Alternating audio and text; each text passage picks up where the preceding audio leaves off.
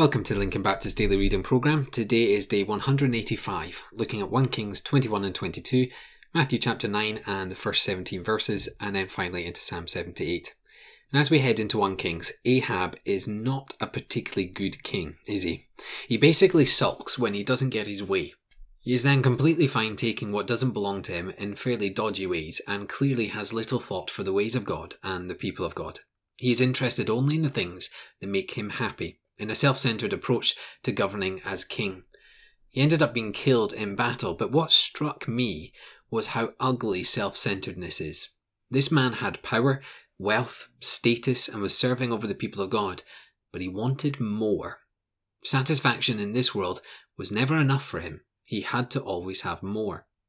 Now, I wonder how many of us are still trying to find joy and contentment, and we're looking still in all the wrong places. Jesus promises that he will provide for our needs and show us the joy of new life in him.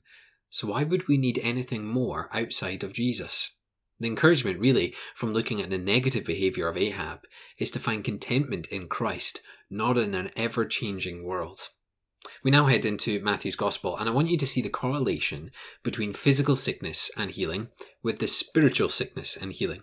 Jesus heals a paralytic, there is a physical issue that Christ miraculously removes to bring freedom to this person's life. In much the same way, Jesus heals us spiritually, like a physician who heals the sick.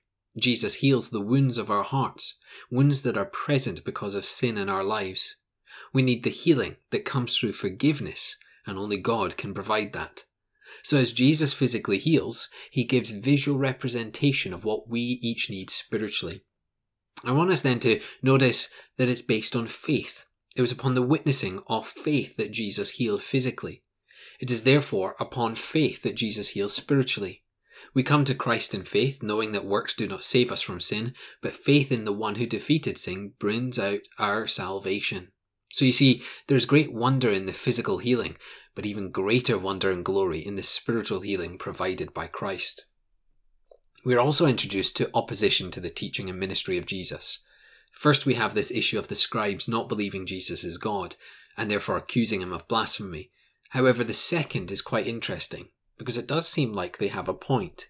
The disciples are not fasting, but everyone else is. Why? Fair question, and I think it was certainly confusing in terms of the situation of what was before them. Yet the answer of Jesus reveals a lot about the reason you actually fast. For fasting is not a ritual or a command that we must follow. Fasting is a unique communion with God, drawing us closer to Christ and seeking Him for our sustenance and strength. The disciples were already with Jesus. They already sat next to him and were hearing his teaching and instruction. They couldn't get any closer, and therefore they were to enjoy and savour every moment. Now, before going into our final passage, note that everything Jesus did garnered questions and debate, but he didn't let that stop him. He kept serving, kept focused, and ploughed on. So we're not to be distracted by questions and distractions that come our way. Instead, we're to keep focused on the task at hand today. Today, make sure you're focused on Jesus, nothing else. Finally, we have Psalm 78. Is it not wonderful to recount all the works of God? He has done so much for his people, from creation to today. More than that, he has done so much for you. This psalm reminds us to look back and see God, not just in our own lives, but in those that came before us. It reminds us to see the faithfulness of God, to see His power, to see His righteousness, to see His promises never changing, and He consistently seeking the best for His people. Today, spend some time noting down what God has done in your life. How did He draw you in? How was He protecting you? How did He bless you? How did He support you? How has He brought you through trials and what lessons has He taught you? Never forget what God has done, for His promises never change, and history tells us, not just in your life, but in the lives of all those who follow Christ, that He truly is an awesome God. Let's pray.